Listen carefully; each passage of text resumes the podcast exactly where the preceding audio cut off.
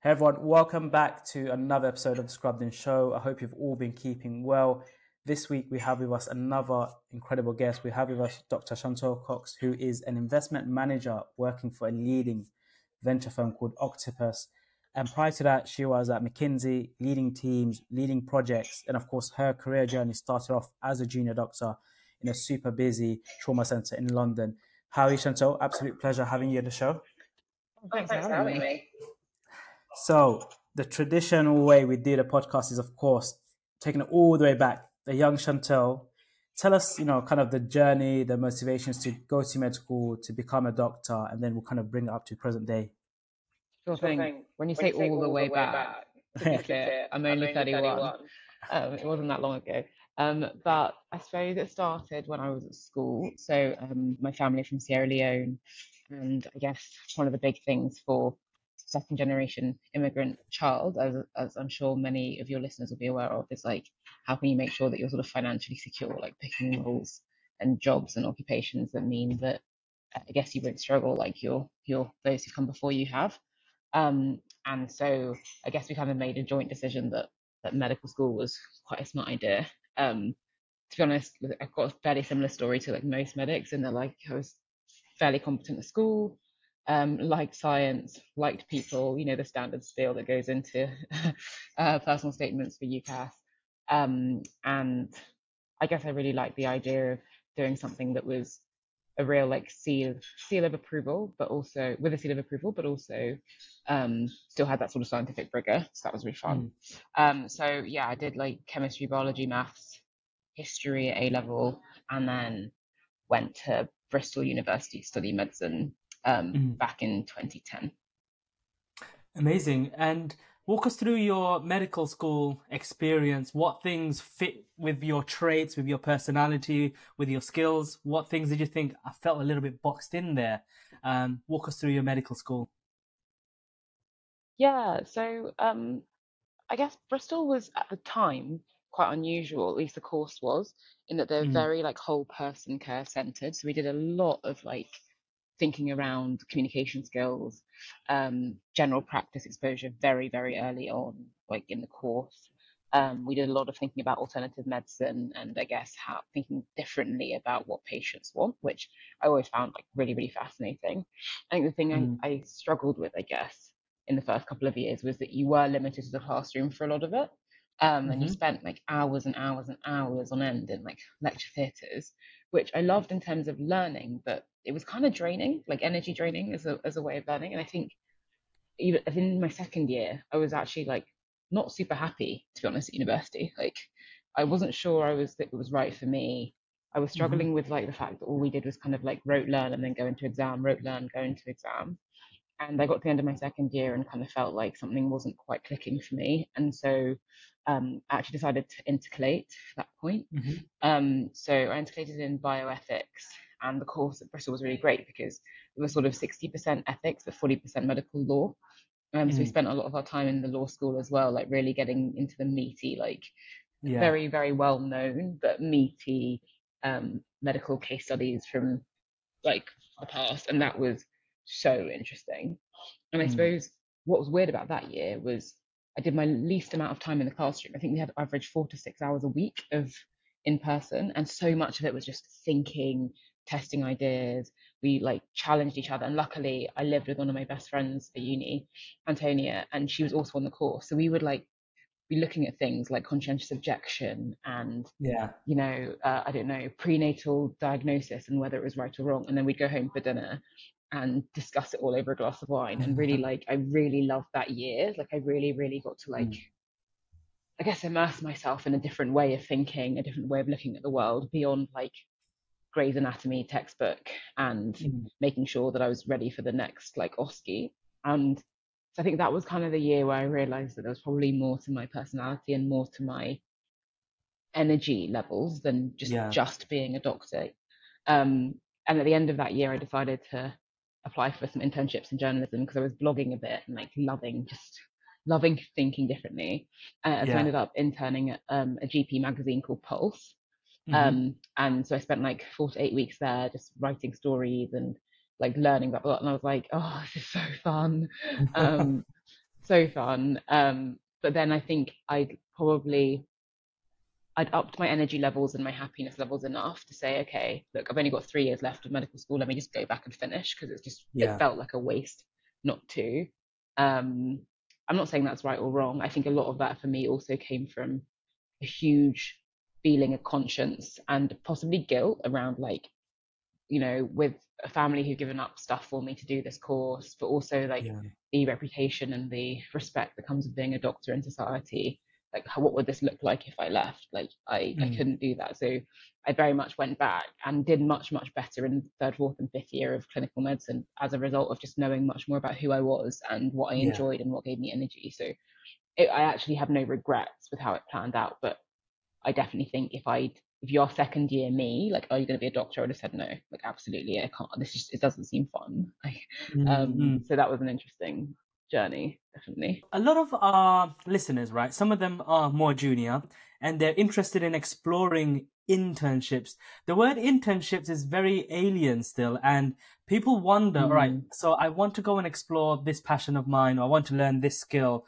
We're all used to sort of doing an application to a university, to an educational institution, yeah but it's it's an alien world when it comes to organizations and firms. Um, walk us through that Yeah. process and how people can actually start to explore a different world. Yeah, and I think you make a really good point about it being alien. I think it's particularly alien for medical students because you don't you you go you enter this sort of very well trodden path that is Mm. designed for you not to stray off it because you're effectively doing a course that is like taxpayer um Yeah. subsidized, right? Like so I don't think they want you to be distracted. And I say they like Mm. it's some Voldemort style person, but you know what I mean, right? um and I think the way I le- at least thought about internships or got exposed to them were having friends who weren't medics who had to do that. So when you got to the end of first year of uni, you had all these friends who were like, "Oh, I'm applying to this bank or I'm applying to this, um, I don't know, newspaper or whatever, because I need to get a job at the end of this course." Versus Yeah. us, like as medics, who you're getting a job. It might be in the back, goodness knows where, you know, the country, but you've got it. You've got a job pretty much at the end of it. So we just we didn't think about that really. Mm. Um, Mm. and I think the way I, I'd think about internships is like through two lenses. I think one is it's like thinking about what is it that I might want to do when I grow up, or at least for the next like couple of years, and like Yeah. what can how can I go and test and learn and experience that. But I think for a lot of people, and this that we often don't talk about, it's like what experiences can I do that will also give me some money, right? Like Mm. not everyone can afford to go for a whole summer and not earn anything. Like some people have to help themselves get through university, right? And I think that's the bit that we often leave out of the internship conversation. The reason that a Mm. lot of the like most sexy and exciting internships go to the same types of people are because those people have money. Like as in their parents are helping them either with somewhere free to stay over the summer or they're getting you know some kind of pocket money. But if you don't have that, you have to be a Mm. little bit more thoughtful about what an internship looks like for you, right? Because you actually Yeah. need a bit of a return for the very what seems like trivial work you're doing. You still need to get paid. And I remember even when I went for that internship at the GP magazine, I remember asking them if they could pay me for it, and they said no. And I was like, okay, well, I if I'm going to do this for free, like I'm going to have to find a way to live in London, um, and because I can't afford to get the train in every day, because that'll cost Yeah. me loads of money, um, and I'm going to have to find a way to like keep the whole thing cheap. And luckily, I had a friend whose mum um, lived in Southwest London and said I could sleep in a spare room for a month, Mm. and that was genuinely what I did in order to be able to pay for that.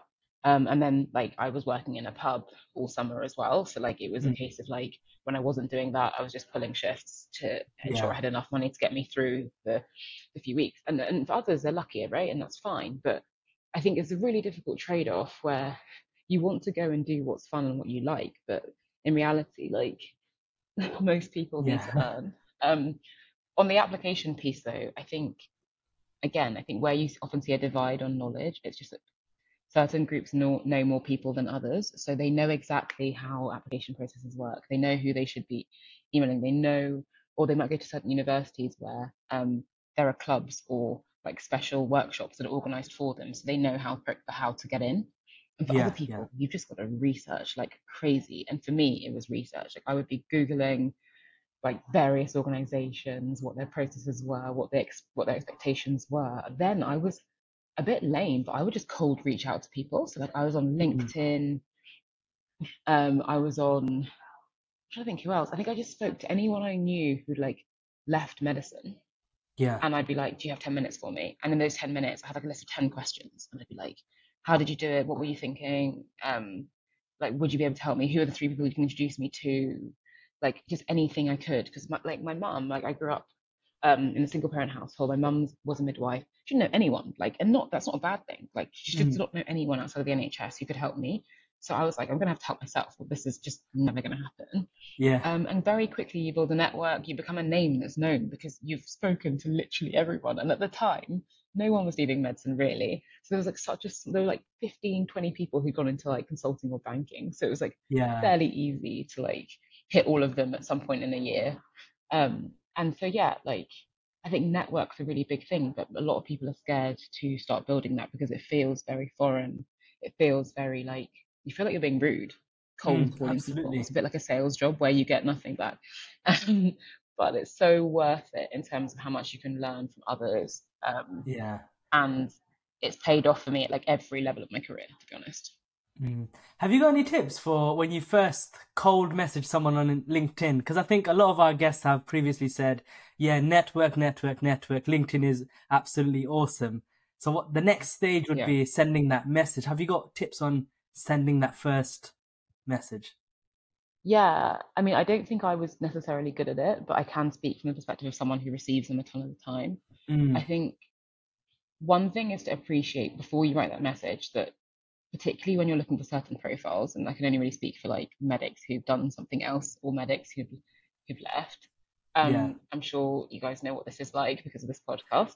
Um, but we receive hundreds of them, like hundreds. So there is no, there's nothing new about seeing someone say like, "Hey Chantal, I'm a third year medical student at insert medic insert university here.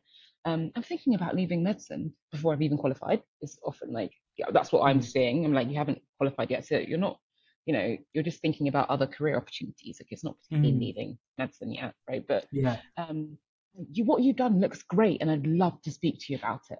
And I'm like, okay, that's probably not going to make me pick up the phone or book a Zoom link with you, right? Because that is a really vague conversation. I could have the same conversation like a hundred times over, and to me, it sounds like you're in exploratory phase in a world of Google and ChatGPT, right? So like, I don't Mm. think that that's probably a good use of my and all your time. So my response nine times out of ten is like, great to hear what you're thinking about. Like, do your research, and if you've got any specific questions, I'd be more than happy to like connect. So I think do your homework, like properly look at people's profiles, think about what Mm. makes you stand out, right? If it's specifically, hi, like I'm, I'm gonna make the name up. My name's Megan. I'm a medical student. Like I'm enjoying medicine right now, but I know there are lots of things I can do in my career. I'm actually looking at these three things: consulting, banking, and I don't know, big pharma. I've seen that Mm. you're a consultant and you're at McKinsey. Um, I've looked at their processes and I still I'm still not sure about exactly what a consultant does. And I would love 10 minutes of your time to answer these questions. Guess what I'm going to do? One, I'm probably going to reply to your questions on by email because that probably makes it easy. And then I'm going to say, but if you have any other like I've, I've got 15 minutes, 30 minutes more time for you because you've just been a bit more thoughtful. Like do the work for people. Don't make them do work for you. They the minute they think it's a hard job, they just won't answer the phone. Um, and that's not to say that people are lazy. It's just there's just a lot of people, particularly now in post-COVID world, who are thinking about leaving, and we Mm. just can't speak to all of them, right? It's it's tough, and also it's not right for everyone to leave either. So it's also doing the bit of that work around like why do you want to leave? Is it because you hate the NHS and you hate being a doctor, or is it because you love something, the idea of something else more? And they're two very different things. Yeah, no, absolutely. I have heard of other people as well who have entertained the idea of leaving and then sort of they've spoken to a consultant and thought, you know what, the grass isn't so green for me on that side. Um, so they've decided no. Um, so yeah, there's people It's who the grass is greener and some for some people it isn't greener. I agree with that.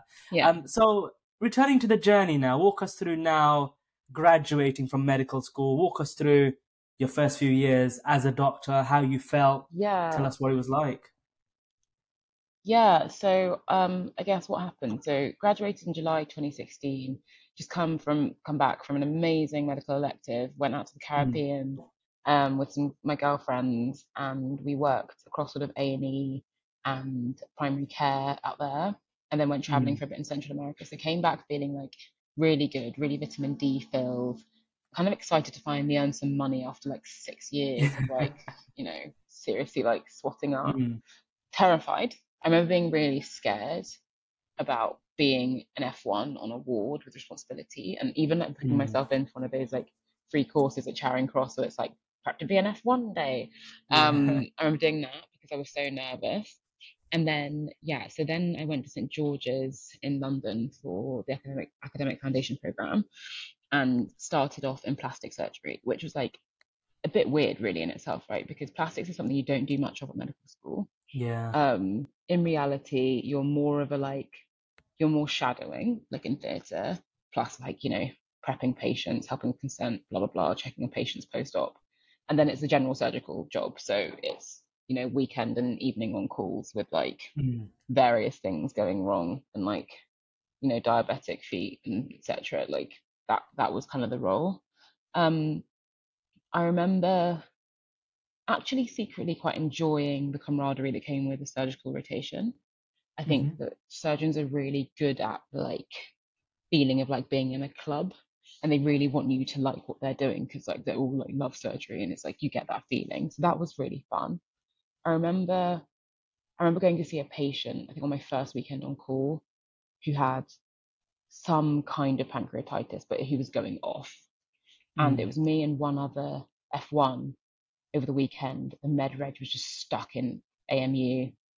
And this patient, we just, I just couldn't work out what was wrong with him. He just looked sick. Like there was nothing I could do. Like you go through your classic A to E, like you're Mm. looking under the sheets, you're doing everything, you're like done your sepsis six. And I was like, this patient's ill, like ill as hell. And I don't know if I'm supposed to like, ke- and then surgical reg is like call the med reg, right? You're just like, that's all that ever happens.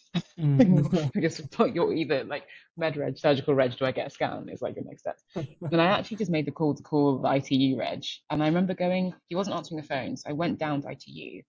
He said to me, Are you okay? And I just burst into tears, like, like, like on ITU. And I was just like, I Mm. don't know what's wrong. Like, I don't know what's happening. The patient's really sick. I couldn't even like properly summarize the history. I was just like losing it. Bear in mind, I'm 25 years old. Like that, people forget Mm. how young F1s are.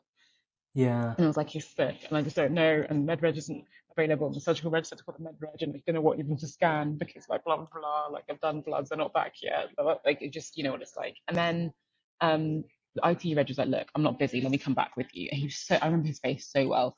And he came up to the surgical ward with me, took one look at the patient and was like, I'm taking him. And I was like, what? He was like, Chantal, you were absolutely right. Like you did the right thing. You trusted your gut instinct.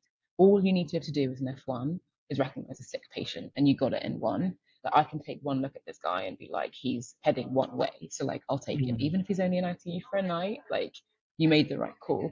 And I've never been so relieved, but I also remember feeling like so alone, like so Mm. alone in that moment with my thoughts, even though there was another F1 and you know, because hospitals are really busy places. You don't want to like alert all the other or stress all the other patients out. You also always want to feel really competent and look competent. But at the same time, word goes around very quickly if you're not a great F1. Do you know what I mean? So there Yeah. was like that whole feeling. And so there's so much pressure on you at that age. And it didn't feel like at the time I had many outlets for like sharing that pressure. I remember feeling that. Um, it got easier though throughout F1 and F2. Like you just get used to seeing sick patients, rinse repeating, and it got particularly much easier after doing an A and E like block, right? Because Mm, mm. at that point you're just so used to triaging patients, and like as they walk through the door of majors, you're like, this person's going home in about ten minutes. Let me just let's just do this, right? Yeah. But it, initially, there's so much fear um, around getting things wrong because when you make mistakes in medicine, like there's a life at the other side of it, right? It's very, very Mm. different to making mistakes in other jobs. Um, so, look, loved, loved F1 and F2 in the end in terms of like feeling competent, Mm. um, and then just wasn't really sure what I wanted to do next. Like people start pressuring you from the end of F1, or like, what are you going to specialize in? Um, and I think I think I sort of thought I wanted to do sexual health, or at the time it was called community sexual and reproductive health, or GP. Did my GP placement and didn't love it after thinking I was a surefire GP. Mm. Um, and then when I looked into training for sexual health, there were like six jobs ever, like in the last six years, and the next one was in Aberdeen, and I was like, I don't want to leave London, so I, that was pretty much it. I was like, well, that's the two roles I want to do, and I like I thought I wanted to do, and that's not the case. So then started an F three year, Mm. which my mum did not understand. She was like, "What do you mean F 3 I was like, "I'm just going to locum for a year and like figure this out." I just don't, I don't know. Um, Imagine my mum, we're on like F5. Things are not making sense. you know, She's like, You're going to do a recording and a podcast. Why are you, a YouTube or something? I was like, No, there's a vision. But yeah, I know that feeling. like to this day, like my, we'll come back to it. I don't think my mum knows what I do. It's with a good heart, comes from a good place, but she only ever recognises the doctor bit, and that, I get it. But I think particularly when you're from certain groups, I don't want to bucket people. Like the, the way that a doctor is glorified in a family, like, is huge. Mm. And I think that it's something that often goes really undiscussed.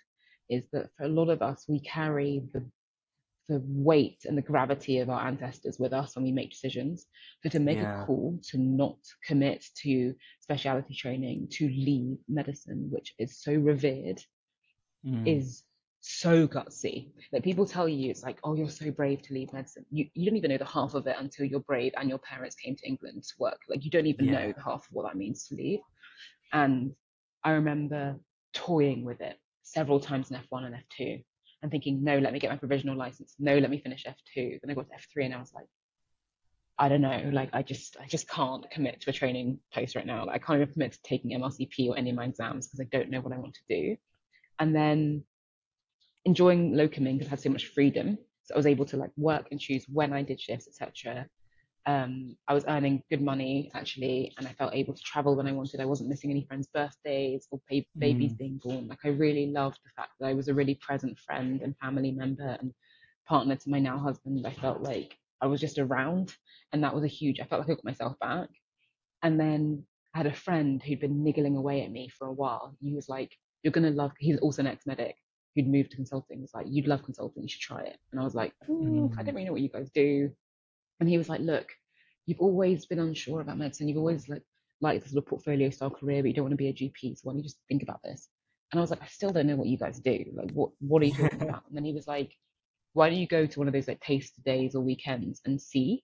So I went to one that McKinsey held. Um, it must have been in like 2017, eight, no, 18 Mm. and um it was a two day like retreat thing where they put you in this like bougie hotel with all these people who are non-consultants and they talk to you about building a presence about being a leader about um how to problem solve about how to think about your network all the things that i really wanted someone to invest in me between the ages of 18 and 25 right at uni Yeah. all the things that no one has time to teach you about the world unless you have the right family or family friends who teach you the stuff. But I didn't. And I felt I came out in two days, like more people cared about me and my progress than I could ever have imagined. And there was this whole big bad world out there that I could Mm. explore. And I remember walking out being like, if this is what it feels to work outside of my current job, then I want to try it. I'm not saying I'm going to like defect forever, but I just want to go see what it's like. So I walked out of that and I applied for consulting, like literally straight off the back of that weekend. And Mm. I said, someone told me that you have a 70% chance of getting zero offers at any of the big three, so McKinsey, Bain, and BCG. So I knew it was unlikely. Um, but I said, if I get an offer, it's like 12 months. I'll do it for 12 months and I'll go back to the NHS and I'll go and save the NHS because I'll have learned how to problem solve. So that's what I'm going to do. um, I got rejections from straight off the bat. I got rejected from BCG. Then Bain rejected me post doing that one of the like maths tests you have to do to get in. And Mm. then McKinsey, I got an offer from, and and I went to McKinsey. Like that was basically how it went. I make it sound easier than it was, but that was like the high level. Amazing, amazing. And now you have to break it down. So consulting, right? You have to. So the big question that you answered yourself, right? And this, I'm probably going to cut this into several snippets because everyone's always asking all the consultants, what do you even do? I'm interested in the big Yeah. three. I want to move into this field. And they're probably sending LinkedIn messages to every consultant. Tell me what you do as a, as a, as a physical day job. If you can go through that.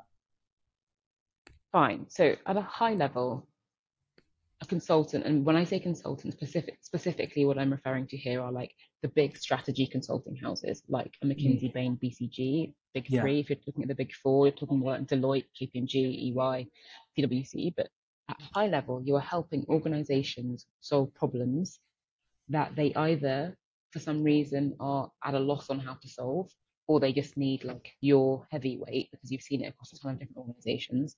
Um, help them think about how to solve, right? And the idea is you're doing that collaboratively, collaboratively with them. Historically, this has been like a consultant comes in, solves for you, leaves, and then or makes some recommendations, leaves, and then nothing happens.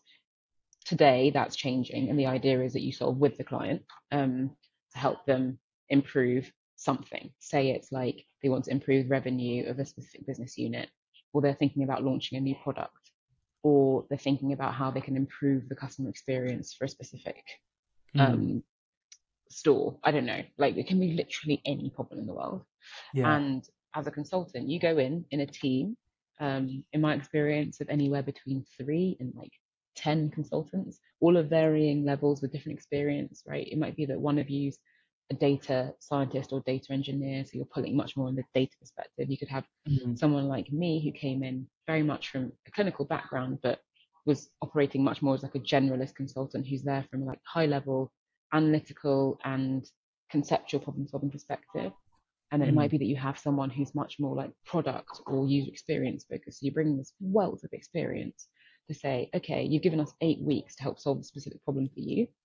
And it's our full time job to work that through.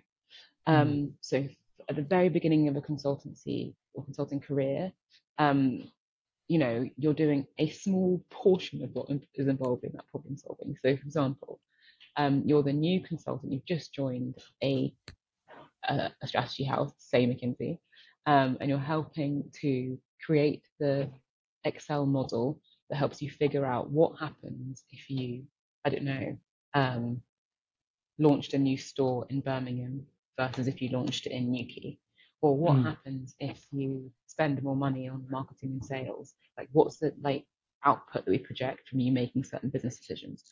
Or you Yeah. might be the person who is there to own the client relationship. So you're going to spend the next eight weeks, every two weeks, going to run a workshop with the client to bring them up to speed on what we're doing and to like, I guess, survey and get ideas from the wider business to make sure you're bringing them along Mm. with the transformation that you're looking to do, right? So Yeah. it's very much an active problem solving job where you work with a ton of other people from across your company, but also across the organization that you're, you're working with to help them reach like a higher goal. Yeah, yeah. And um, what was yeah? You have to tell us now. So, what was great about it? What felt like ah, this is this is real fun actually, um, compared to say being an F one, F two, F three. Um, I think a lot of the things that are great about it are the things that are great about being a doctor, actually. So like super, super collaborative. Like honestly, Mm. there's if you think of an MDT team, like that's basically what you are as like a consulting team. Yeah. Like it's it's on the spot problem solving, all focused on one task or one overarching goal, um, but using a wealth of like experiences, a wealth of like a diversity of thought to just like really refine what we think the answer or the recommendations are. Like that was really fascinating. I think um, other good things about it is just the the sheer um, the IQ level. Like people are so smart in the Yeah. same way that right medics are so smart. The difference is that like you learn you get increasingly more specialized in medicine so you start to learn know more about your lane right it's a bit like the Mm. classic joke like oh orthopods can't treat high blood pressure or whatever like that's not fair i'm sure they can but the point i'm making is I think it's like, true though. like you you you just learn to be like to, to own your thing and know nothing about anything else and then you just learn to refer refer refer right but Mhm. like in in consulting it was like we're better as com- combined than we are in individual silos. And like the more we can leverage each other's knowledge the, uh, the better and more like juicy this answer and recommendation could be. So that was really great. And i think like the third thing that i loved and i think i've sort of alluded to this already was just the investment in people. Like i Mm. felt like my professional development was always a priority. Like if i needed to learn something it was in my manager's job description to make sure that happened even if they couldn't do it they needed to help me find ways to, they can like when i had any courses to go on as part of the job my time was blocked. Like it wasn't like I was expected to be working and on the course. It was like, no, Yeah. you're having training. So that's what you're doing, right?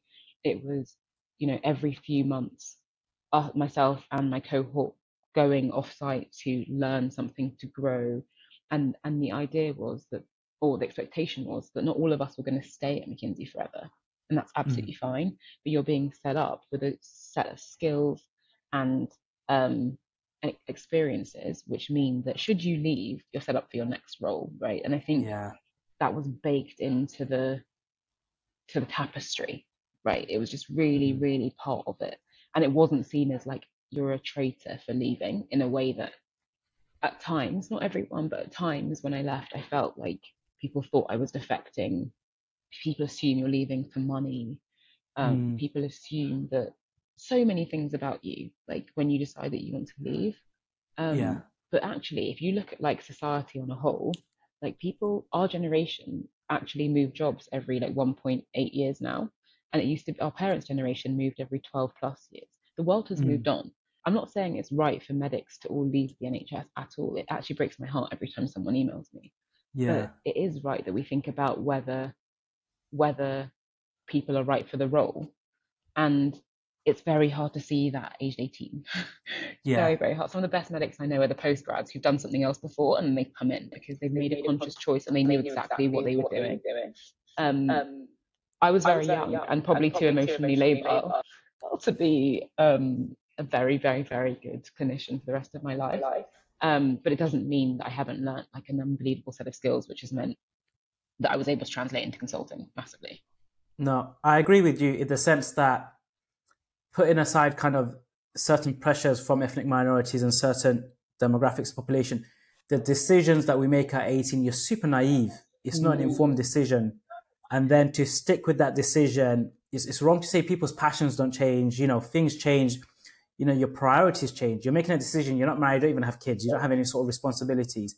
And to think that you've embarked on this journey means you have to kind of go through it up until you know the day you retire. I think it's a big fallacy, and the the thing I love about our generation is they're a bit more on it. Like if they don't like something, they go about and do something.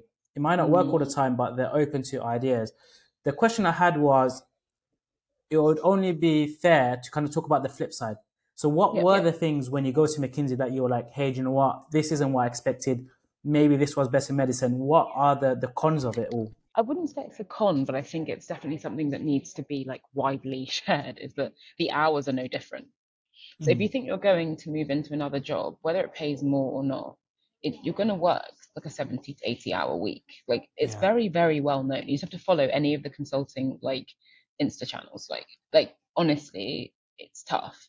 Um, I think you're really well set up for it if you've worked as a doctor because you're used to it. Like I was used to nights, twilights, coming off nights, sleeping for X amount of hours, starting the next. Like honestly, I we didn't get enough rest, right? Mm. Um, so it is very easy to do when you've been a medic before, and I think in that sense you find it much easier to adjust. And a lot of the new analysts at uni, they're just all knackered all the time, and you're like, oh, I'm buzzing. Um, and the reason I think it's easier to adjust is because most of those hours happen Monday to Thursday, so you know where you stand. Think of it as like an ongoing rota. You just expect to work 60 hours, 70 hours between Monday to Friday, but you don't work at weekends. And Mm. typically, unless something's really like on fire at work, you don't really work through the night, right? So it's tough, but it's it's repeatable. You can make your plans. I just never made plans for dinner Monday to Thursday because I knew that I couldn't guarantee I'd go. But I was always around for the weekend. And for me, I liked that like just knowing where I stood was great for me. Yeah. I also liked the like not having a rota, etc. Like I found that quite stressful. Like making switches and stuff just always felt so hard and painful. Um, Yeah. so the hours is one thing that's a con. I think the other is like it's very I think desk based is unfair as a way to put it, but like compared to what you're used to as being a doctor, I used to walk like twenty thousand steps a shift or something, right? Like you were up and about, like it's very, very active work. Very different to like doing a lot of your work at desks, going for meetings, doing desk based kind of analysis, making a lot of slides and PowerPoint presentations. Um, and that's a very different way of working that many of us, again, are not used to. You know, you do a PowerPoint presentation for the odd, I don't know, audit or whatever, but you, it's not the same. Um, whereas we were churning out like a hundred slides of like a week each or something with various Yeah. different analyses on it. So that's the other thing, it's a way of working. And then I think the third is just and I feel bad for saying this, is a lot of people I think assume that because they've been a medic, um, they just get to fast track to being like mid management or whatever. No, that's just not how it works. Being a medic gives you so much credibility in like a clinical on a clinical project or a healthcare related project, and it's great. You've got so many insights because you've been on the shop floor. But being a consultant or going into any other new role requires some humility. You've never done it before. So you aren't going to go in like right at the top, and that can take eating a bit of humble pie because some of the people, my first ever manager at McKinsey was three, four years younger than me, and Mm. you've got to have just. And it was hard because initially I was like, "God, she thinks she knows everything." She's like a baby, and she's not ever had to treat a patient. And you're like, you know, there's a bit of like pride where you're like, "Geez, how am I being told by like a 22 year old like how to do something?" And very quickly I realized that she was really good at her job. And whilst Mm. I was finding that transition difficult, I had a lot to learn. And the quicker you can swallow your pride and be humble, the faster you scale through these companies. And the difference is, it's not like medicine where each year it's ST1, 2, 3, and you do these competencies. It's like if you're good, you just get promoted. Like it's not, there's no, you know, you can race through companies or you can go at, you know, a slower pace. And I like that sort of meritocratic nature of it. Um, but it requires you to have some humility, um, which it gets much, much more difficult the more senior you are in the NHS. Like if you leave as like an ST6, ST7, like you've put in like 11 years of work, or whatever, post graduating, that hurts Hmm. to come in and be really junior. And I think I was really lucky because I left as an F3. So I didn't have that much under my belt. Like I felt like a clinician. I felt like I'd earned my stripes, but I wasn't specialised in anything, and I wasn't like a reg, and I wasn't nearly a consultant. So I didn't feel like pained by being managed managed by someone who was younger than me. It just took me a while to like get my head around it. I'm glad you mentioned the, the humble pie bit. I think medics get humbled real quick in a hospital environment when there's regs and consultants. yeah. But as soon as you move them out from a hospital environment, they turn into this alpha character all of a sudden overnight. I don't know why it happens, but it's maybe it's like a, a coping mechanism, right? Because of the hierarchy. Um, so I'm really glad you mentioned that. We kind of talked about the McKinsey, kind of your, your pivot to McKinsey, but the interesting thing with you is you then pivoted again. You went into a whole different space, um, a sector which is kind of venture. Tell us about the the, the mindset, the the logic behind that, and kind of that experience. Yeah, it's a good question. I think um, in whatever career you embark on, you always want to look at the people at the very top and ask yourself if that's what you want to be when you grow up. Um, I think I did it with medicine. Um, I looked at the consultants, and whilst I respected them greatly, I didn't want to be one. So that kind of Mm. solved for why I should pivot to something else. When I was at McKinsey, and as I got more senior, increasingly more senior, whilst I loved what I did, and um, I felt like I could get to the top there. I didn't necessarily want to. And Mm. particularly around 2020, uh, tragic killing of George Floyd, COVID, um, like many people, I just did a lot of work on myself and I was trying to work out what purpose meant to me, what kind of life I wanted to lead, what kind of partner I wanted to be, what kind of daughter I wanted to be, what kind of friend I wanted to be. Um, and I was doing a lot of work on myself. And I was thinking, I feel like I'm learning, I feel like I'm growing, but I don't know if I feel like I'm having the impact that I was like always thought that I could have. And that sounds a bit like hedonistic. I feel like trying to pretend that I'm like Oprah or someone. I, I don't mean that, but I think when you're fortunate to have been given an education, to have been given opportunities, um, to have done well, to have a voice, I think you should use it. And increasingly, I was seeing like a lot of younger black females approaching me for advice and counsel and coaching. And I was like, gosh, like whatever I do here matters, right? Like Mm. I have to be I have to be bold, but also conscious of my choices because I'm role modeling without even trying to. And so for me, um, doing purposeful work really mattered. And I spent a long time, it must have been about a year, really figuring out what I could do if I decided to leave McKinsey.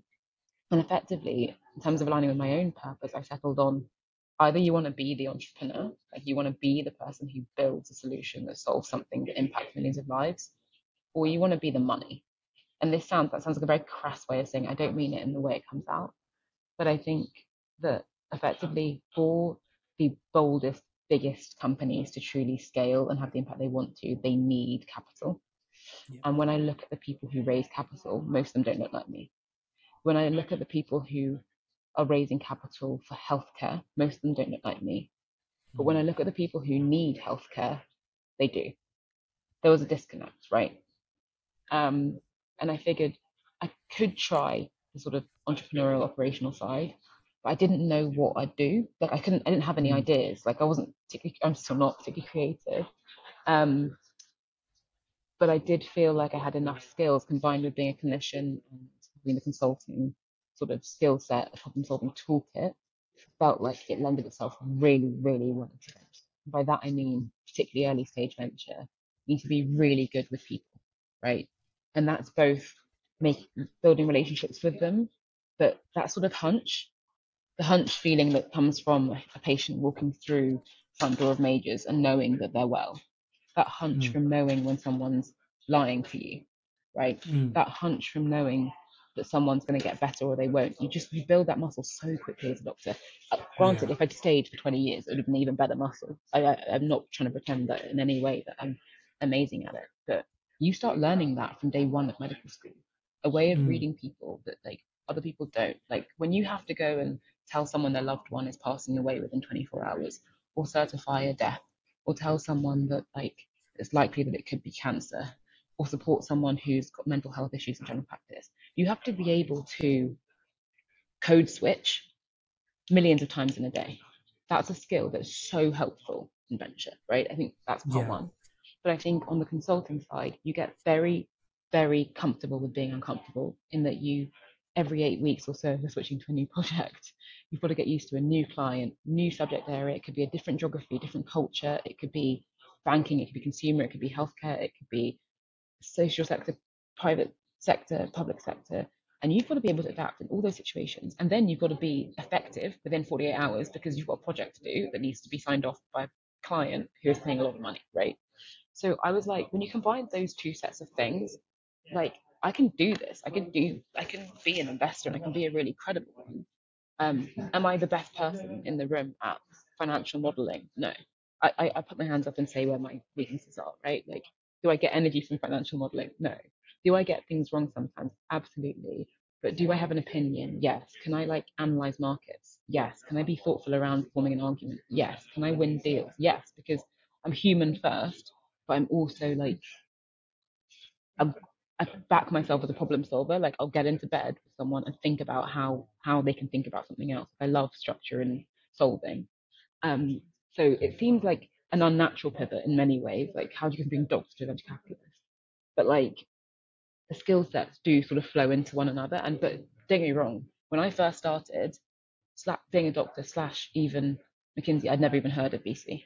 I'll be honest, never even heard of it. I've never met someone in that space before, so I'd never heard of it. Like, yeah, mad. It's actually mad the more I think about it. Tell us a bit more about kind of how you secured this role at Octopus. Octopus, everyone knows whoever's building in the space, they're leading in kind of a few domains, but health tech particularly. Um, tell us a bit more about the role you do, how you secured that position, um, and what was it different that you needed to learn to do well in venture compared to kind of consulting? Because it is two different playing fields. Yeah. So I guess like Octopus, our sort of strapline is that we're backing the people, ideas, and industries that change the world. And I really, really, really align with that mission. I think actually most clinicians would as well. Um, I think that the job itself is really multifaceted. I think in the same day, you can be an investor, like a pure play investor who's like originating, like sourcing deals, um, forming hypotheses on them, and then trying to like convince the rest of your team that you should invest. You can also be a recruiter because you're helping the portfolio companies like try and hire someone. You can also be a, I don't know, a podcast like participant or like a panelist on or somewhere. Like you're doing a lot of like brand, uh, personal brand and Octopus brand work. Um, and then you can also be like a very pivotal person within the team, whether that's being like a coach, a mentor, someone who's supporting on like an internal initiative. So you have to be able to sort of balance lots of things and juggle lots of balls at the same time. Um, what's super interesting though about venture, which again I think aligns very well with being sort of a clinic clinician or a scientist by background, is that it's very thesis driven. So you almost want to form a hypothesis about the world and reasons why, like we're seeing X trend in, in this market, we're seeing tailwinds from COVID or ChatGPT, and we really think that there's like clear white space to for someone to dominate X space, right? And then the question is, well, who? Who are the founders? Who's building in this space, and what are they building? What's different about it? why this team? Why is this going to win? That's really exciting, right? But it is like work that requires an actual like using your brain. Like you really do have to think. Um, so sometimes you're spending hours just doing deep thinking about space, um, and then speaking to tons of founders um, every day, which is so exciting, who are really passionate about the work they do. They really genuinely believe they're building the next unicorn. Um, and what what are the things that you need to believe to be true to be wanting to effectively convince the rest of the team that we should be writing a check, that we should be investing in this, right? Um, and that that's just super exciting. Because it's a really really fun job. Um, um, in terms of the skills you need that are different to consulting, I think in many ways it's much more autonomous. You run alone. Consulting is very team like, as is medicine. I think in in venture, whilst I'm part of a wider team and we all see each other multiple times a week and we test each other, spar with each other and we test each other and each other's thinking, you have to be a self-starter. You have to build your own relationships. You have to be going out and seeing founders. You have to be going out and being on ear to the ground around different issues, themes. Um, because it's such a fast moving industry. Tech is just like everything is outdated within like six months, right? So you have to just be on top of it. Um, and so if you're not someone who likes sort of self-start, run autonomously, I think it can be tough. Um, equally, I'm an only child, so I don't mind at all. no, definitely. Uh, yeah, yeah. So the the other question I wanted to ask is, we know that there aren't many females in the world of money and venture, and more so exacerbated by an ethnic minority. How yeah. has your experience been from that viewpoint? Um, hard, right? Because I'm, I don't know how to be anyone other than me, so I always find that hard. That question. Um, I think that, in all honesty, the NHS is where like I was born, and like McKinsey's where I grew up, and by that I mean by the time I got into being in venture, I felt quite confident of my ability to both learn and like show up in the workplace, but also, and I think this comes with experience to some extent, and I've still got a ton of experience I need to get, but I do feel like empowered to speak up in a way that I've I've probably never did before. Um, and that confidence has meant that I'm very aware that I'm one of a handful of black females in the investment space. I take that very seriously. I recognize that I have a responsibility to those that come after me um, to make sure that as I as I rise through the ranks, that I bring other people with me. Um, and I don't, you know, need to shout from the rooftops about the work I do there, but I I, I see it as part intrinsic to my role that like I'm doing the work to ensure that VC is no longer, you know, white, male, and stale. Like that is intrinsically part of what I do. I think in reality, to do that, I need to be doing a good job first and foremost as an investor. I think I need to be eventually in a decision making role, which means being on an investment committee where you actually give sign off for the investments that we make. Um, and then I think more broadly, it's it's speaking about these issues in the wider ecosystem, right? Mm. Um, it's doing something about it. It's not enough to to show up every day, sadly, for some of us. Like, we've got to do more. And I hope that by the time I have kids who are deciding what they want to do, the, the venture ecosystem looks very different. The entrepreneurial ecosystem looks very different. But that's to take a lot of work from people like myself, but also like allies along that along that journey. And I think you're right. And I think what's nice to hear from you is you're also conscious that you are in a position where you can make a change. By the same time, despite maybe not wanting to be, you are a role model for other people. And I know there's many young people looking at you. I think I read an article from Ivan Beckley, who's kind of the co-founder of Solvera, who's also a black male yeah, co-founder yeah. in health tech, and he's like, when he looks around, he looks, he feels like he's a unicorn founder. Yeah, and yeah. similar to what you said, he has to work just that bit harder to get to where he is. And the same yeah, for us. We never had the opportunities race, class, upbringing presents to itself to us. Now, do you think people like yourself can spot talent that maybe other traditional investors may not have been able to see previously? Um, and that may lead to change.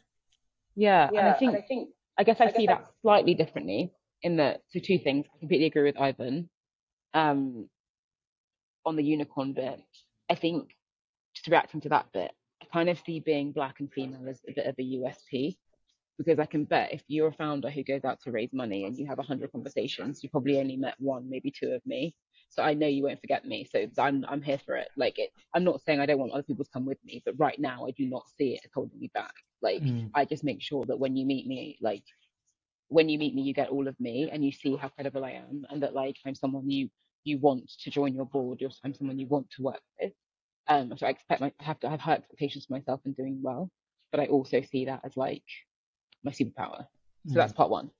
I think part two in terms of spotting talent, I don't know. Um, I don't know if I'm better at spotting talent. I don't think I've got the skill set of say my colleagues and we've got people in talent strategy team and they're just amazing, right? They've got years of experience at the top health tech companies. They know exactly what talent looks like. I don't think I know that. I think the difference is I have a different view on what risk means.